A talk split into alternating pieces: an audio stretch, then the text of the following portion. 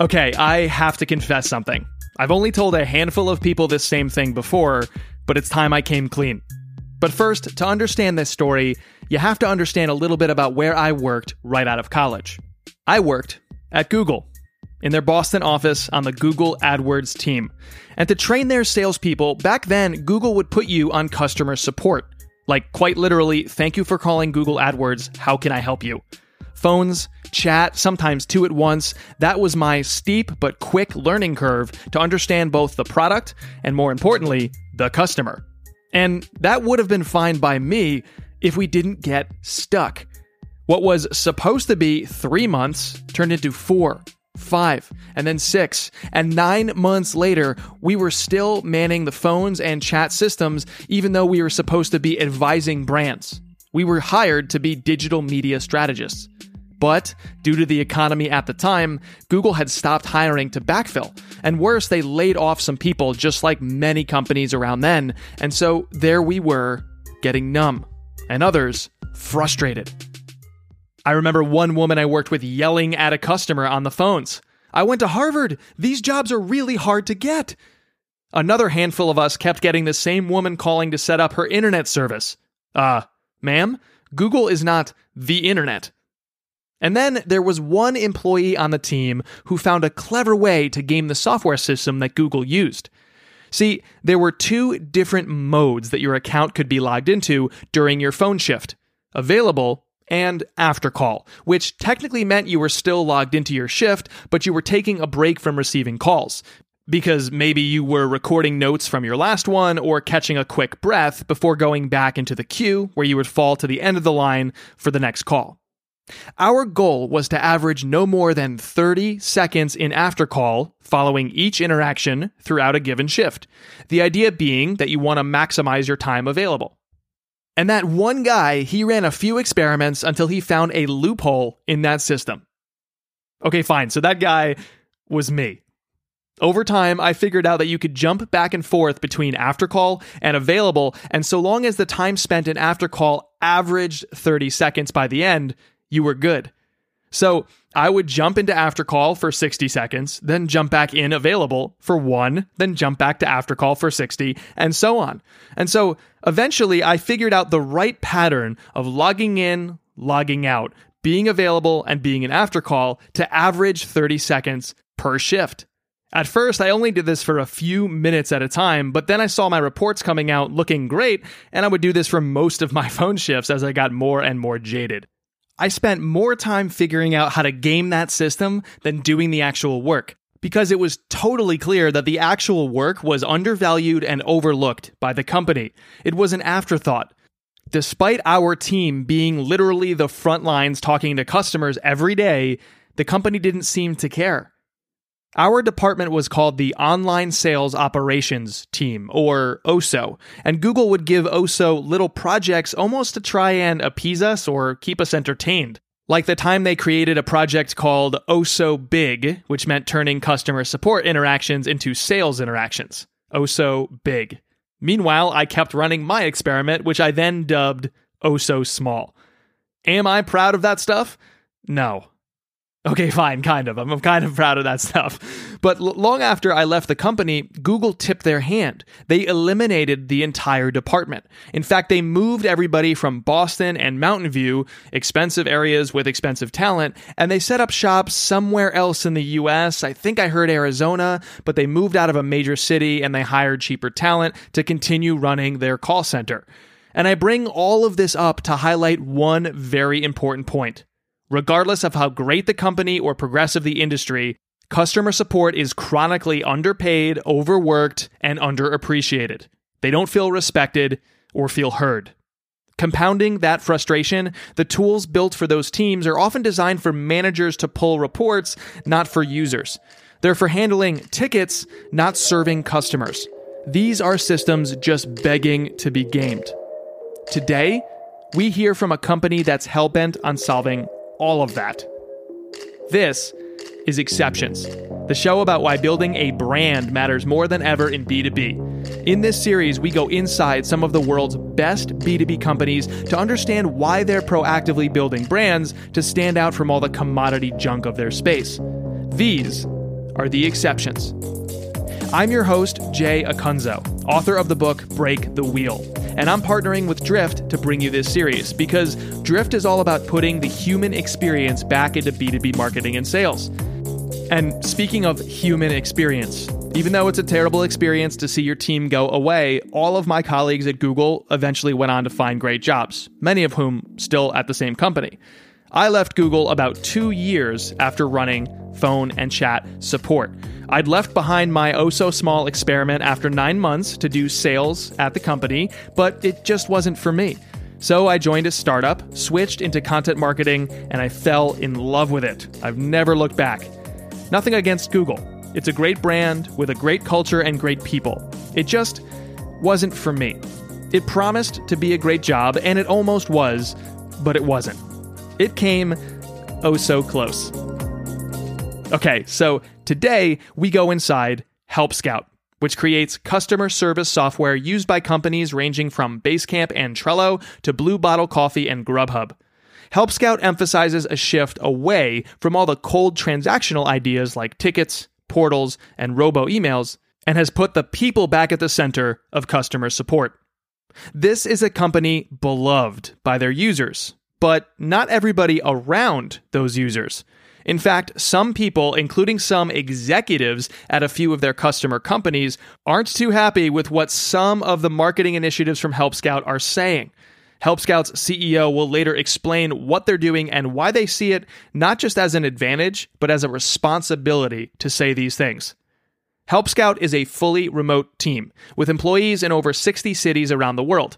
And since their launch in 2011, they've grown to serve over 8,000 support teams in over 140 countries. Now, obviously, I scanned their website to get that information, and while I was there, I tripped into one of my favorite little touches on the Help Scout site their team page every single employee has the same title Customer Champion. While that is unique, there are lots of very positive things that every brand we profile has in common, including Help Scout, and chief among them is that they're customer centric. So, naturally, that is exactly where we should begin every episode in this series with the voice of an actual customer.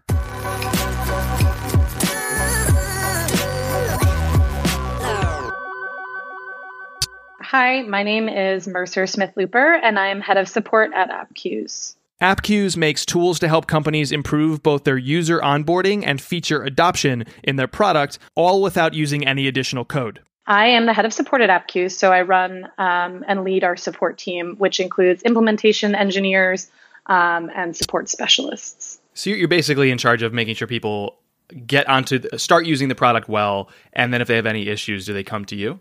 Yes, that's correct. Mercer first encountered Help Scout in 2013 when working at Wistia, which of course was our second episode in Exceptions. And she immediately fell in love with how the company has built its product for users, customer support agents, not simply managers or executives. I think the best example of this is when you clear out your inbox, um, like a little disco ball will show up and be like, You're finished. Now go throw some glitter on it. Seems so simple, right? But that's been a huge lesson across all of these episodes. The things that customers love about these B2B brands aren't big and flashy and expensive initiatives, they're small, but they all convey that they truly understand what the customer is going through. For customer support teams, they go through, well, a lot of tough stuff. But Help Scout responds swiftly to fix those users' problems.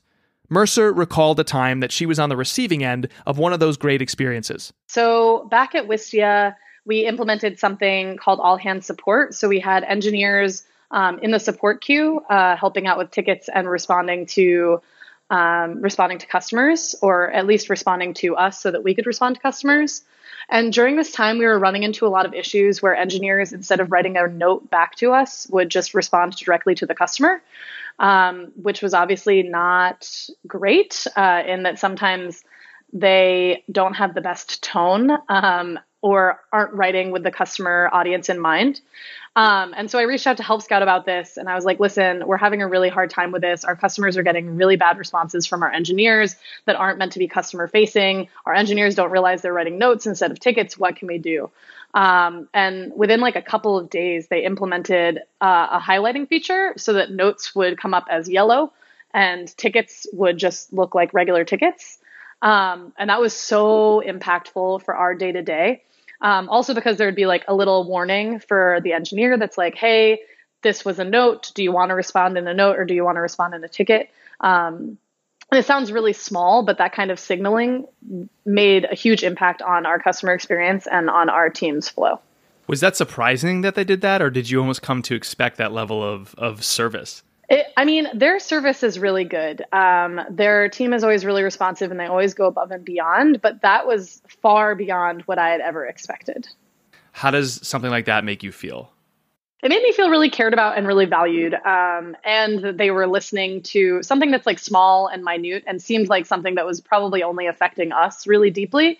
Um, and chose to see it as valid and valuable and and push it through so that if everyone had it as an option.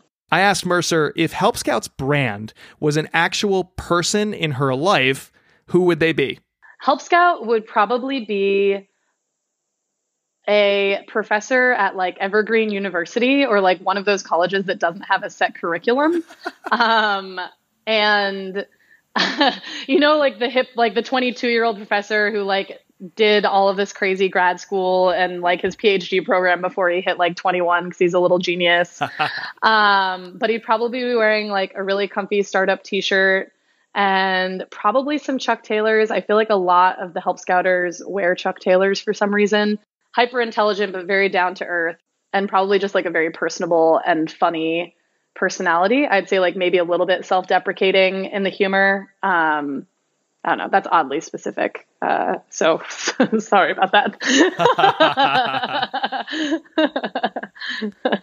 that may seem oddly specific, but it is nothing compared to how specific Help Scouts CEO will get later in the episode. Just wait for that.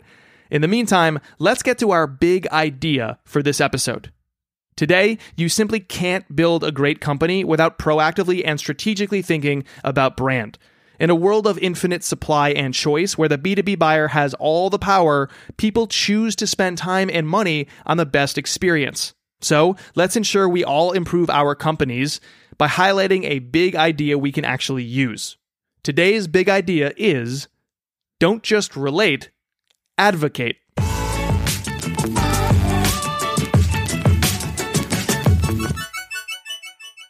Last time, in our episode about InVision, we talked about the theme of being a platform.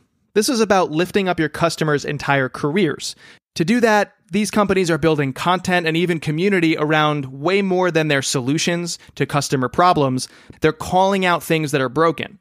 But once you start to do that, inevitably, forces around your customer will present some roadblocks. That could be their bosses, their own customers, the precedent or inertia of their industry, and tons more things. So once you act like a platform, once you can relate to your audience, you have to turn relevancy into advocacy. Because there will be times you'll need to proactively advocate for change on behalf of your customer. And this has real benefits to your business too. By the way, when you advocate for change, that doesn't always sit well with people who benefit from the status quo. And as we'll hear, Help Scout is challenging the status quo. And as you heard from my story and Mercer's already, customer support agents often suffer from that status quo. They feel underserved, overlooked, and underappreciated both by vendors providing tools and their own companies. They're viewed as a cost center or worse, a necessary evil. And as a result, Help Scout is focused on much more than just providing solutions or relating to their audience. They are advocating for change to the people around their customers. We're going to hear about one rather brave project that sums this up in just a bit. Here's the deal though. Just like when Help Scout builds its support software, we all have to acknowledge the same truth. Customers aren't tickets. They're not nameless, faceless numbers to be transactioned or marked as closed. Customers aren't tickets. They're also not leads, prospects, MQLs, sales, or data points. We need more empathy. Customers aren't even customers. They're people. People who have a whole collection of problems in their lives and their work. Imagine if your company not only sold them a tool to solve a problem, but removed the friction standing in their way even when they aren't using your products. What if you helped your customers sell in their ideas around the company? Because maybe that's what they're struggling with. Maybe then they would buy your product once they can execute on those ideas. What if you helped your customers' bosses or maybe their teams understand that there's a better way to treat those people or have them execute? And you became a champion of that better way, standing shoulder to shoulder with your customer. What if you challenged way more than just your own competitors, but instead focused on the biggest issues facing the people you aim to serve? Don't just relate, advocate. So now let's meet one of the biggest advocates for Help Scout's customers, the company's co-founder and CEO, Nick Francis. We we talked about Help Scout years ago as we're the world's first invisible help desk because you the customer doesn't actually interact with Help Scout. Uh, it looks like a normal email from a real person whenever they get something back. So there's no ticket numbers, there's no robotic looking emails or templates or anything. It just looks like a normal email that you would get from a friend. I, I like that because it implies something almost bigger, which is customers aren't commodities. Customers aren't these amorphous, faceless entities. Like when we talk about leads in marketing or tickets and customer support, these are, you know, or prospects and sales, these are people we're talking about. And I feel like the language of B2B almost like dehumanizes how we view that. And, and I think that changes our behavior, or historically has anyway, in B2B. And, and you very specifically said, we don't want people to feel like a ticket. Like, walk me through why that's an important issue hundred percent. I mean, uh, we looked at the quote unquote help desk space, customer service space seven years ago, and we didn't get into it because there wasn't any competition. There was a lot of different companies that that make this kind of software. The problem was I felt like help desks themselves were born in the enterprise and they were they were built around creating some tra- transactional relationship where uh, you're really optimizing for agent productivity. Like all you want to do is be able to get through that queue as fast as you can. And as customer experience has become more important over the years, I think we've all realized as as businesses, especially if you're in SaaS or your business model sort of depends on your company's reputation and your company's ability to wow customers, that treating them in a more human way actually makes a really big difference. And so that was really the thesis behind creating the product. I feel like everybody that's in the help desk space made products for enterprises. I'm not an enterprise. I want to treat my customers like humans. So I'm going to design a help desk that's built for the customer experience first and then work my way back into some of the other things. This idea of reverse engineering the Help Scout product was really born out of Nick's first moments researching the competition. He said he was trying to buy help desk software to get into the same flow as a potential customer when something shocked him. I was shocked at how much the providers of this software put their branding on everything. it was all about whatever brand, powered by this brand. Uh, you know, the subdomain is this brand, the email is this brand. Uh, they were really spraying their brand all over your customers' messages, and I just didn't feel like that was right. Uh, when you're trying to build a relationship with a customer as a business, I don't think you want the software you're using to get in the way. And one way that we tried to differentiate was to truly make Help Scout invisible. So there's there's never really been any branding on the emails that are sent using our product.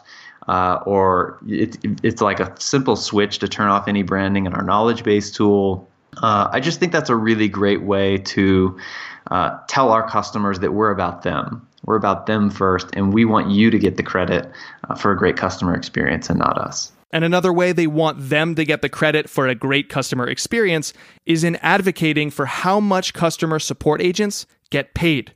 In an ideal world, great work demands great pay. Of course, as we've already heard a few times here, customer support is far from an ideal world.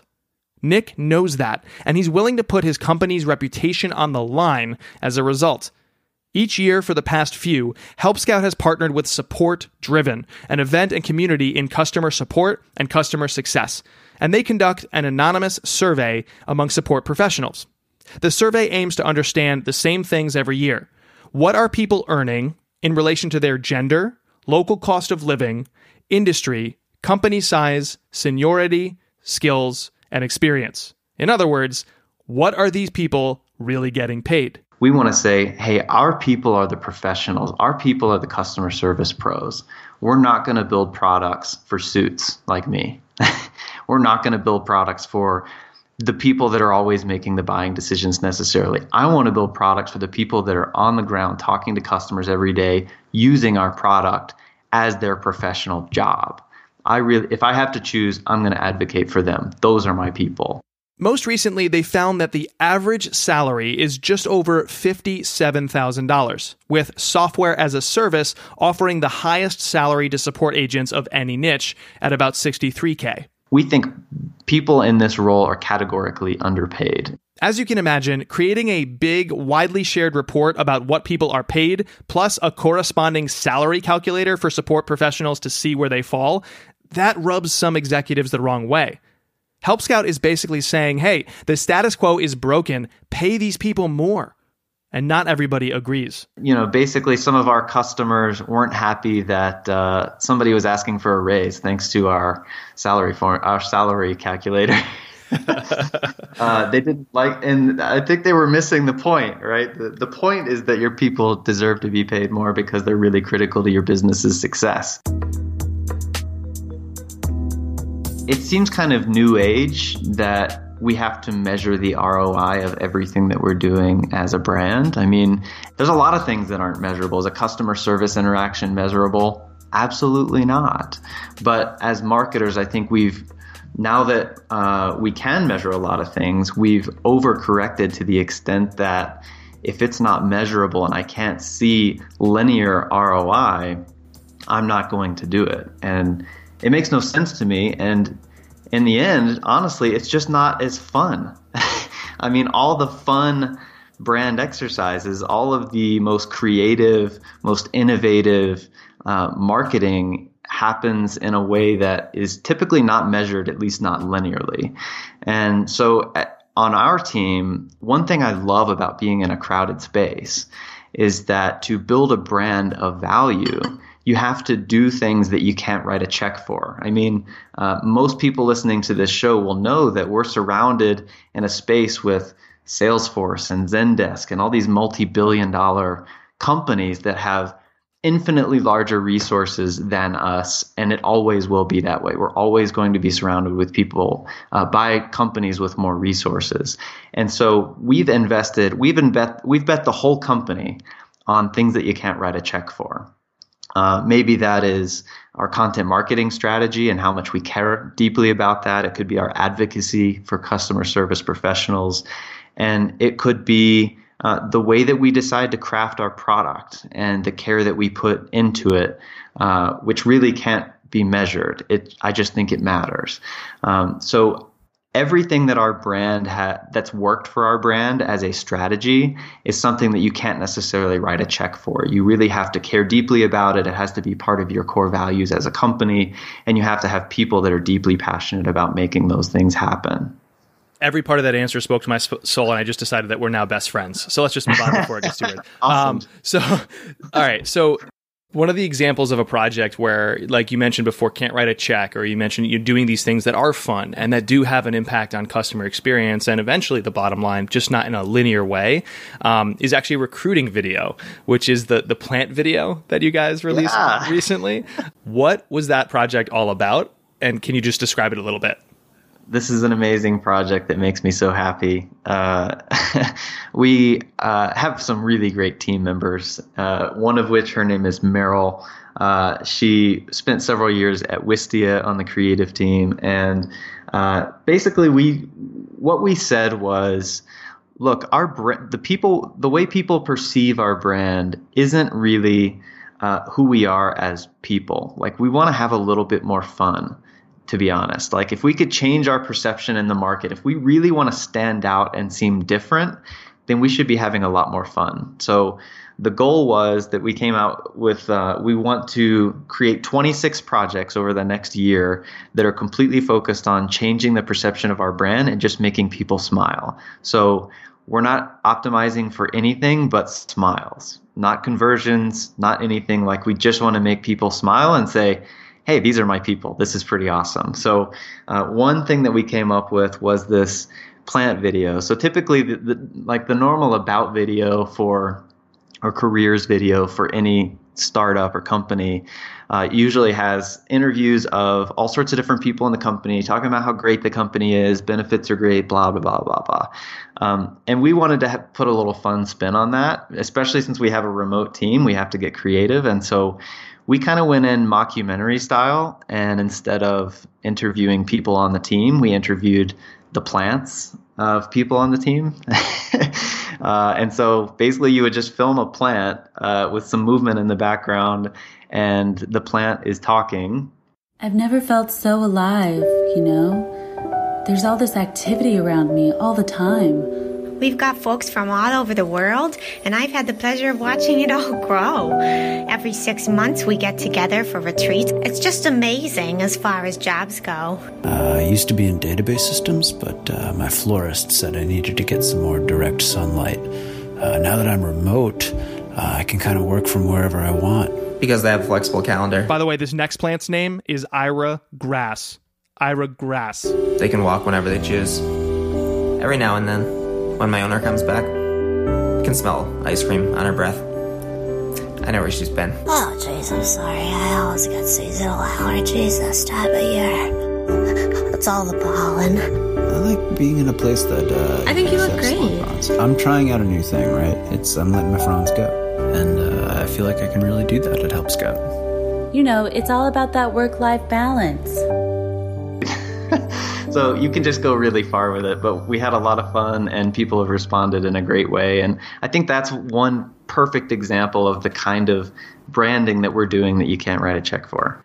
I asked Nick that same question that I asked their customer, Mercer, earlier in this episode. If their brand was a person, who would they be? Remember how specific Mercer got, talking about a young, brilliant teacher, even describing their clothes? Yeah, well, Nick got even more specific when I asked who their brand would be as a person. It's really funny that you asked that because we actually have that. Uh, oh, no part, way. As part of our, uh, what we call a brand book, uh, and our, all of our positioning and stuff like that, we actually have that. And, and the person is Abigail. Uh, it's, a, it's the woman that runs our support organization at Help Scout. Uh, she's phenomenal. She's really excellent at her craft. And when we went through this positioning exercise not even that long ago and started thinking about if our brand was a person, who would it be? We could, we kept coming back to Abigail. Uh, she's knowledgeable, empathetic, uh, funny. Uh, again, doesn't take herself too seriously, but possesses a level of empathy that that is admirable and uh, really critical to our business's success. And so uh, she possesses all of those characteristics. I'm like lighting up over here. I wish you could see my face because I've first of all I've asked that question to everybody else and they describe it well, but never do they say, "Well, we have that." Um, and second of all, I've I've been in marketing in some capacity since 08 and learned about personas, you know, a decade ago. And people have personas for who they're for, who they're not for. People have personas for who influences the customer that they're trying to serve and who they're for. I have never heard of somebody saying, "Yeah, we we have this perception of who a person is that represents, you know, real or otherwise, that represents our brand." Like, how, how did you come up with that? Uh, you know, I can't really take a cre- take credit for it. It was just uh, a positioning exercise that we went through recently uh, that was facilitated by an outside organization, uh, and we just kind of got to the point where uh, it would really help to kind of leverage uh, the brand as a person. Like, who would that be? And the facilitator was actually against us using a real person. uh, she didn't like that we were using a member of our team. But uh, if you knew Abigail, which everybody on our team does, that's writing copy or doing things that are customer facing, then then you instantly connect uh, with with why that is and why why we say Abigail is our brand and and we want to model our brand after uh, kind of who she is for other people. So now let's actually meet Abigail. I'm Abigail Phillips. I'm head of the customers team at Help Scout. Let's let's start with the thing Nick said. So I asked him the same question I asked every customer. I asked every CEO I talked to, which is if the brand somehow became a person in the customer's life, who would that person be? And most people are like, It'd be a neighbor who's kind of quirky but helpful. It'd be a professor who likes to teach and has a lot of answers. It would be the friend you can kick back and have a beer with, but in a smart way. And Nick was the first person who said an actual person at the company. And he said, you know, I think it'd actually be Abigail. no pressure. uh, so, first of all, how does that make you feel to hear that he said that? um, I'm blushing very hard right now. I feel very humbled. Uh, and uh, also, like, it's a tall order because I really, like, I love Help Scout. And I think, you know, the values that Nick helped establish and the other co founders helped establish, like, when I joined the company, I just really, really believed in it and what they were trying to do. Uh, so the fact that that's his impression, even you know, and it's a job, right? There, there are rough days, so it's it means a lot to hear that that's that that's his impression. I mean, part of this interview is I'm trying to introduce hundreds of thousands of people to the brand that is Help Scout. I should have just introduced them to you. Again, no pressure. no, no, no, no. so aside from the way you feel about that, how what is it about the way you work that you feel like does represent the brand well? Like, how are you trying to carry that flag? You know, the things that like Nick and the co-founding team built day to day. Like, what does it actually look like for you? Hmm. I think I just feel really driven to practice what we preach. You know, we have a ton of blog resources out there. We are supporting support folks, so they care about good support, right? So we have a lot of uh, beacons for us to kind of guide our way in terms of what kind of support we want to give, uh, what qualities we want to embody.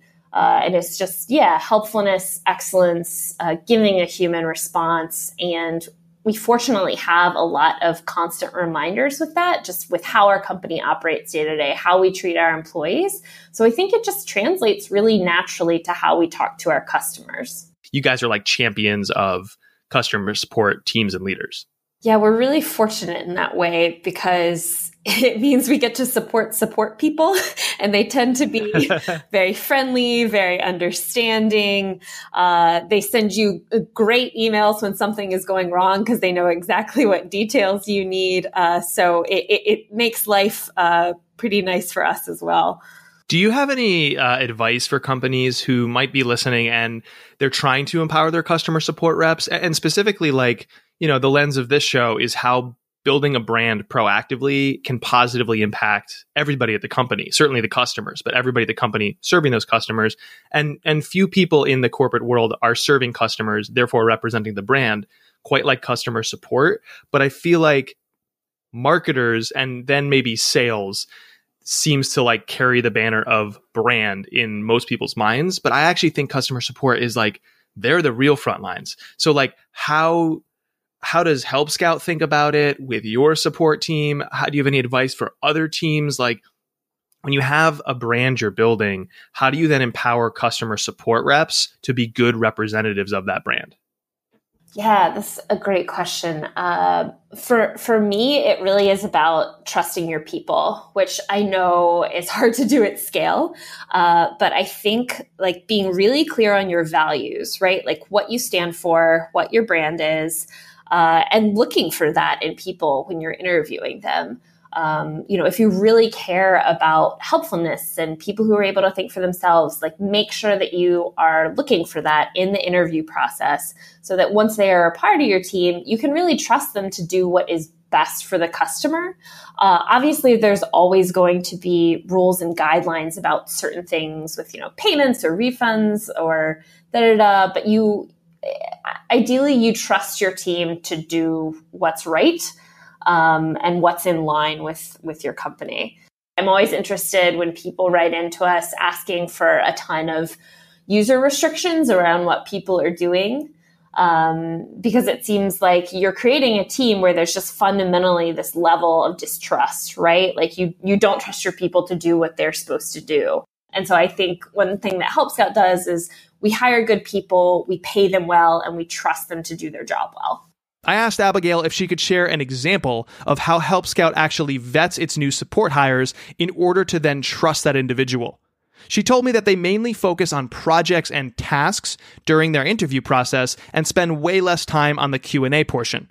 For example, they have candidates log into a fake inbox and field real support tickets they've gotten in the past all about Help Scout.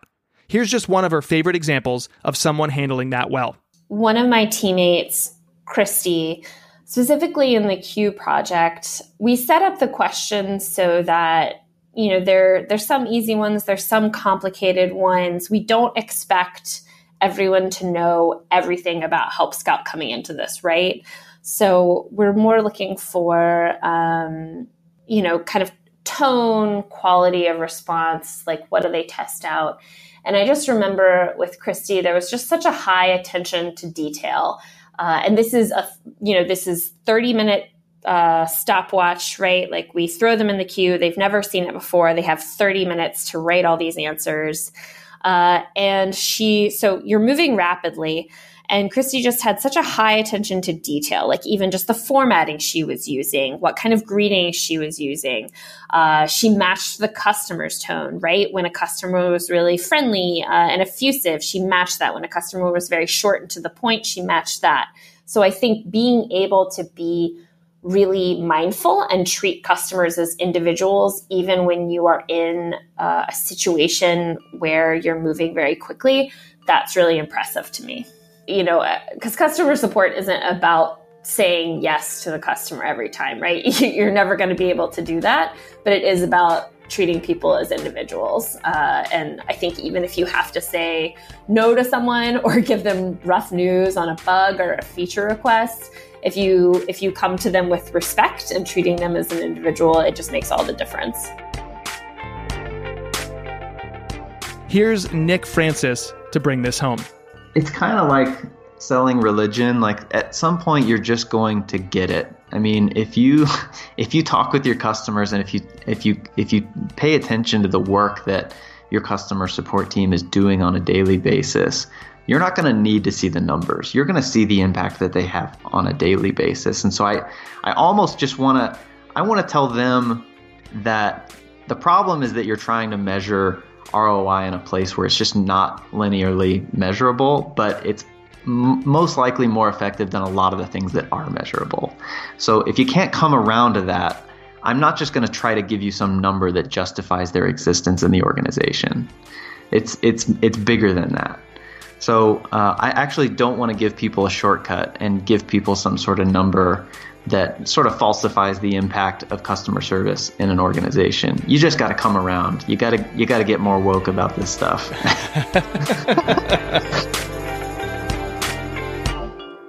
so now as we wind down, I'd like to offer up 3 questions pulled out from today's episode that we can all use to build better brands.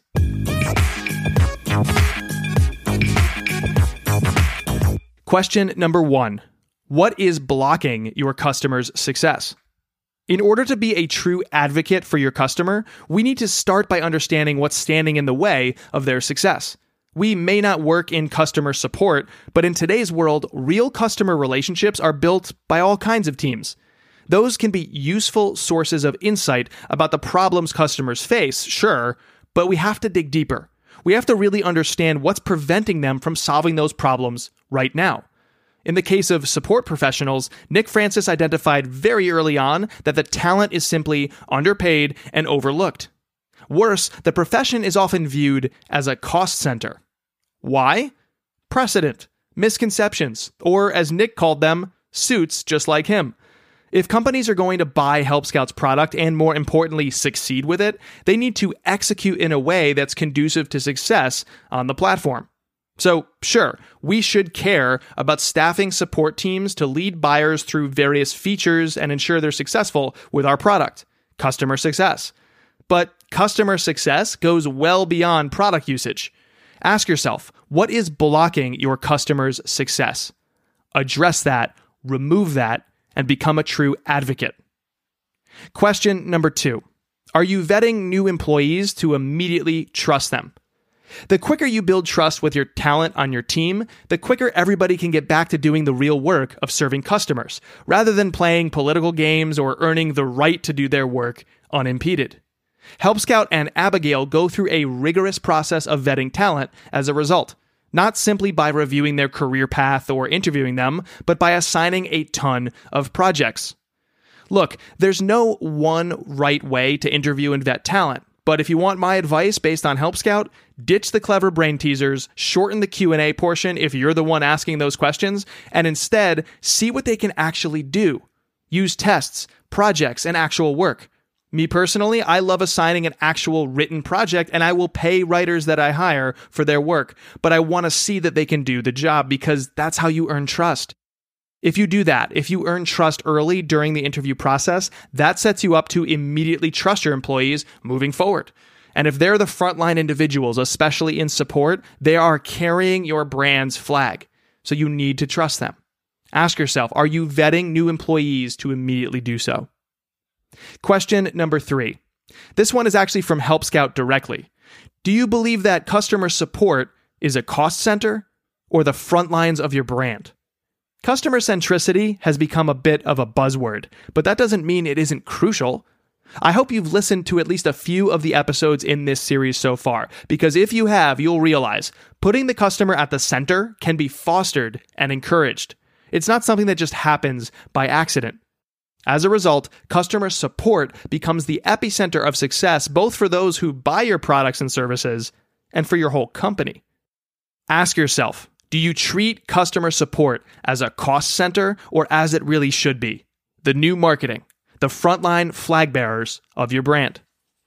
In B2B today, we all have a responsibility not just to drive growth and results, but to do our work with integrity, to treat others as we'd want to be treated, which isn't mutually exclusive to growth. In fact, I'd argue that in today's market, where great experiences are great for business, treating others as you'd want to be treated is growth. That's what unlocks all those results we so crave. Now, there are those in B2B who would disagree, but that is what makes you different and better.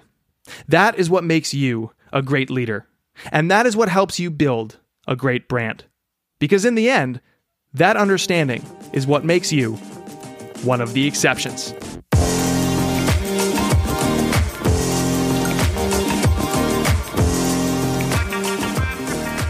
This episode was written and produced by me, Jay Acunzo, and brought to you by Drift, which provides chatbots and other tools to help you treat your customers the way they want to be treated as soon as they arrive on your website. Drift is the world's first and only conversational marketing platform. Visit drift.com or check out their other shows in their Seeking Wisdom podcast feed.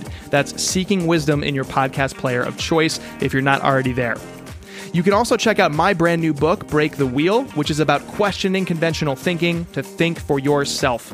Chapter 2 is the story of Drift, and it goes really deep into Drift CEO David Cancel's backstory and a crucial moment facing the company. Right now, signed copies of the book are available in the pre sale in the US only, and the book goes live October 16th. Go to jayacunzo.com slash book. If you like this show and you want to tell others about it, leave a rating and review. The good folks over at Drift say they only accept six stars. So uh, if anyone listening can hook me up with a product manager at Apple or Spotify, I got to set them straight. Six stars only. Anyway, I am Jay Acunzo, and on behalf of the team at Drift, I just want to say thank you for listening to this series. I'll talk to you in the next episode of Exceptions. See ya.